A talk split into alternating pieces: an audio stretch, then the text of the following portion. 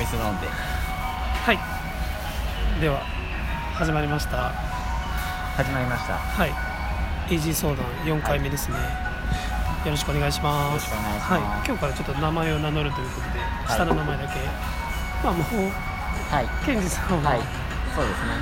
名前出てましたもんね。そうですね、はい。私はケンジです。はい。私は淳で行きますんで、はい。ケンジさん淳さんで進めていきたいと思います。よろしくお願いしよろますしくお願いします。はい。はい。今日ちょっと場所場所が外で撮ってるので、はい。はい、一応ちゃんと距離を空けてますけど、そうですね。はい、ちょっと音うるさいかもしれないんですけども、はい。はい。よろしくお願いします。よろしくお願いします。はい、はい。今日は早速はい。何でいきましょうかね。読んでいきましょうかね。ね、あのーね10代から20代のはい。悩みをちょっとこう、解決していきたいっていうところがまあ話があったので、はい。まあまずははい。ネットでいろいろ調べて。はい。まあ、一般的にはい。10代とか20代の方がはい。どんな悩みが多いかなみたいなことをちょっとだけ調べさせてもらって、はい。まあ、その中から、まあ、ちょっとずつ話していこうかなっていうはい。ことになりますので、はい。そんな感じで進めていきます。はい。はい、今日はですね、はい。まあ、20代の方のはい。悩みでいこうかなと思うんですけど、はい。まあ、ちょっとまあ自分たちもね、うん。結構同じようなことがあると思うんですけどはい。職場の人間関係がうまくいかない。なるほど まあ、そういうことの悩みが結構はい。多くはい出てたので、はい。まあ別に答えがあるわけじゃないんですけど、はい。まあ自分たちが思うところちょっとなんか話していきましょうかねケンジさん。はい。はい。職どう場のどうですか？なんか実際、はい。自分自身もそんな経験あります？ありますね。ううーん。やっぱり職場ですと、まあ、社会人になると、んうん。まあ、上司うん。うんがいたりそうですね。同僚がいたりっていううん。部下もね。感じですねですよね。はい。ですよね、うん。うん、どうしてもやっぱり上司からはよく見られたいから、上司の顔を伺いながら、気に入られよううんとするうん。し、まあ、同僚のな、まあ、職場にもよるのかもしれないですけど、まあ、20代の頃って、うんなんか、ね、社会人になってこれから頑張ってバリバリやってやろうって思ってるから、うんうんうん。まあ、同僚よりもうん。どんどんこう周りよりも先にいて出世してやろうとかっていうような気持ちはあったかなと思いうん、なるほど、ケンジさんが。ます、はい、なるほど。20代の時ですよ、うんうんうんうんうん。なんかその時に、はい。こう悩みまで行くようなこととかははい、ありました？うーんやっぱりうんうん。ガツガツ20代なんで勢いよくいってると、うん。同僚からはよく思われないわけですよ まあいわゆるあー出るなるほど杭は打たれるっていうやつですよね打たれてたんですか、ケンジさんは？打たれてましたね打たれてたんですか？はいへ出過ぎて、ーうんうんうん出過ぎて打たれてうん。うんうん。それで出ることが怖くなりましたなんかこう直接的になんか言われたりしたんですか？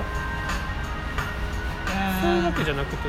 直接的というよりは多分そうなるとうん陰で言われるようん。うん。なんかなるほどなるほど。あいつガツガツしてるよなみたいな。は なるほど。い。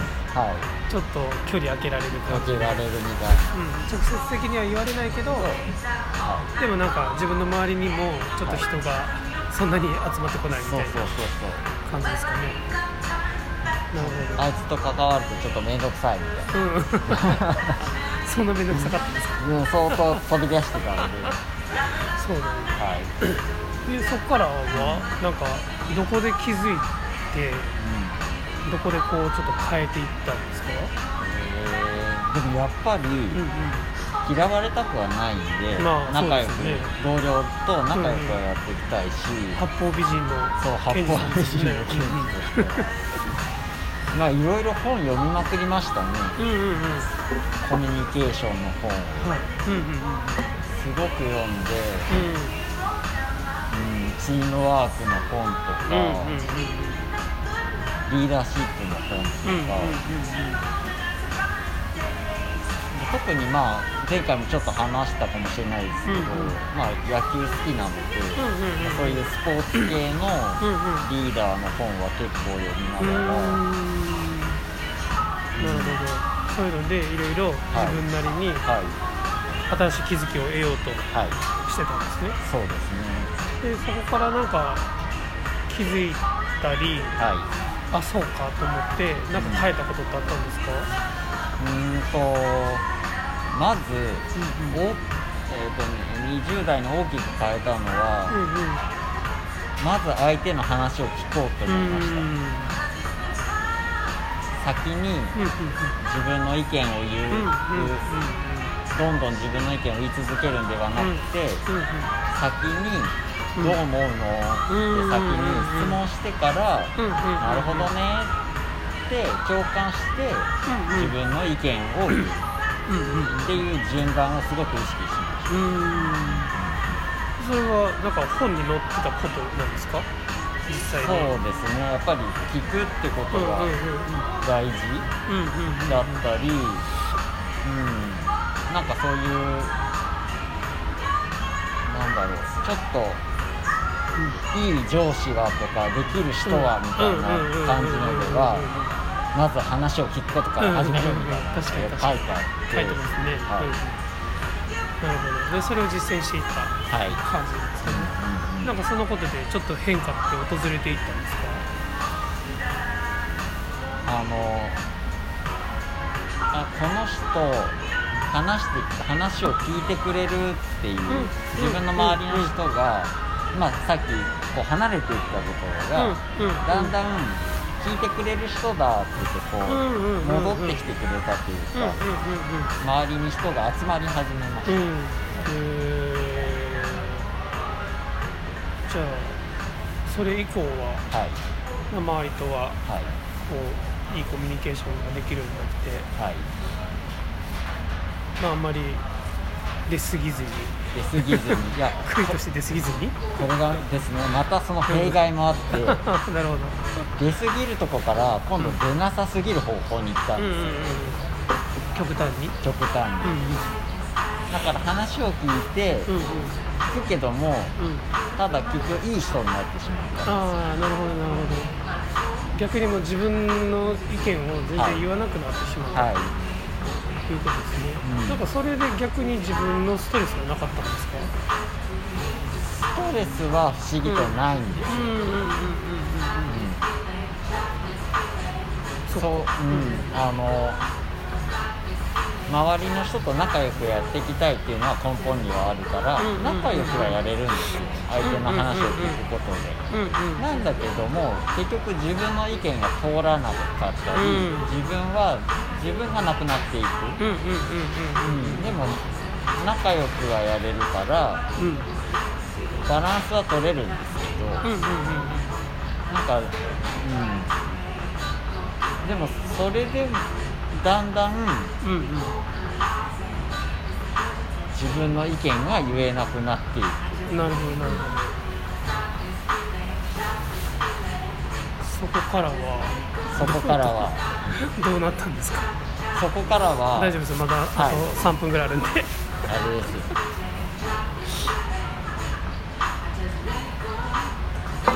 自分のうん。今度自分の意見を言おうとするじゃないですか、うんうんそうすると一回むちゃくちゃ自分の意見言ってた人がうんうん。聞く側にうん。寄りすぎたから、うんうん。なかなか出せないんですよ。うんうんうんうん。あの長縄跳びを飛ぶ時に、なかなか入れない人みたいうんうんうん。な感じになる、あー今度は逆にどのタイミングで何を発発したらいいかがはい。分からなくなってしまったうん。みたいでこれ発したらまたどういう反応が来るんだろうみたいなっていうことがすごく怖くて、なうんうんうんうん。なかなか自分の意見をうんうん。うまく伝えられない、うんうん。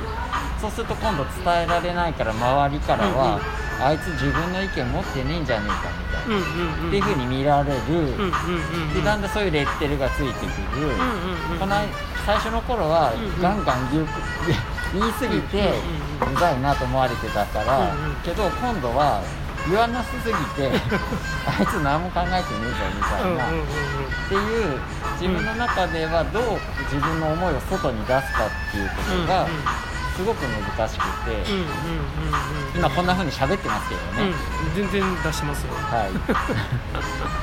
やっぱり、でもこうやって喋るって大事なのと、でもす大事だし、聞いてくれる仲間がいるってすごく友達なのか、うん近くにそういう大人がいるとか、あの安心して自分の気持ちを話せる人が周りにいるってすごく大事なんだなって思いましそうですね。た。なので、うんうんうんなんかそんな自分もなんか今までの経験値から、うんうんなんかそんな大人になって、うなんか周りの10代や20代の子んうんうん。のみんなのなんか話がもっと聞けたらいいかなっていうのが、うんうんうんうん。まあ自分としてまあ世の中に少しでも力になれることなのかなって思ってうんうんうん。なるほど。わかりました。結局ケンジさんのはい。過去の話 になりましたけど、まあ、でもそれでいいんですよね、なんかその結局ね自分たちも同じような悩みで10代20代をはい。生きてきていて、はい。でも何かしら気づくタイミングがあったりとか、うん。周りの人に支えられて、はい。こう自分を出せる場所を見つけて、はい。でちょっとずつこう周りとの関係性も変わっていったりもするので、はい。なんか、まあ、今が全てではないので、はい。ね、なんかそういうきっかけが作れたらいいですよね。そうですね。はい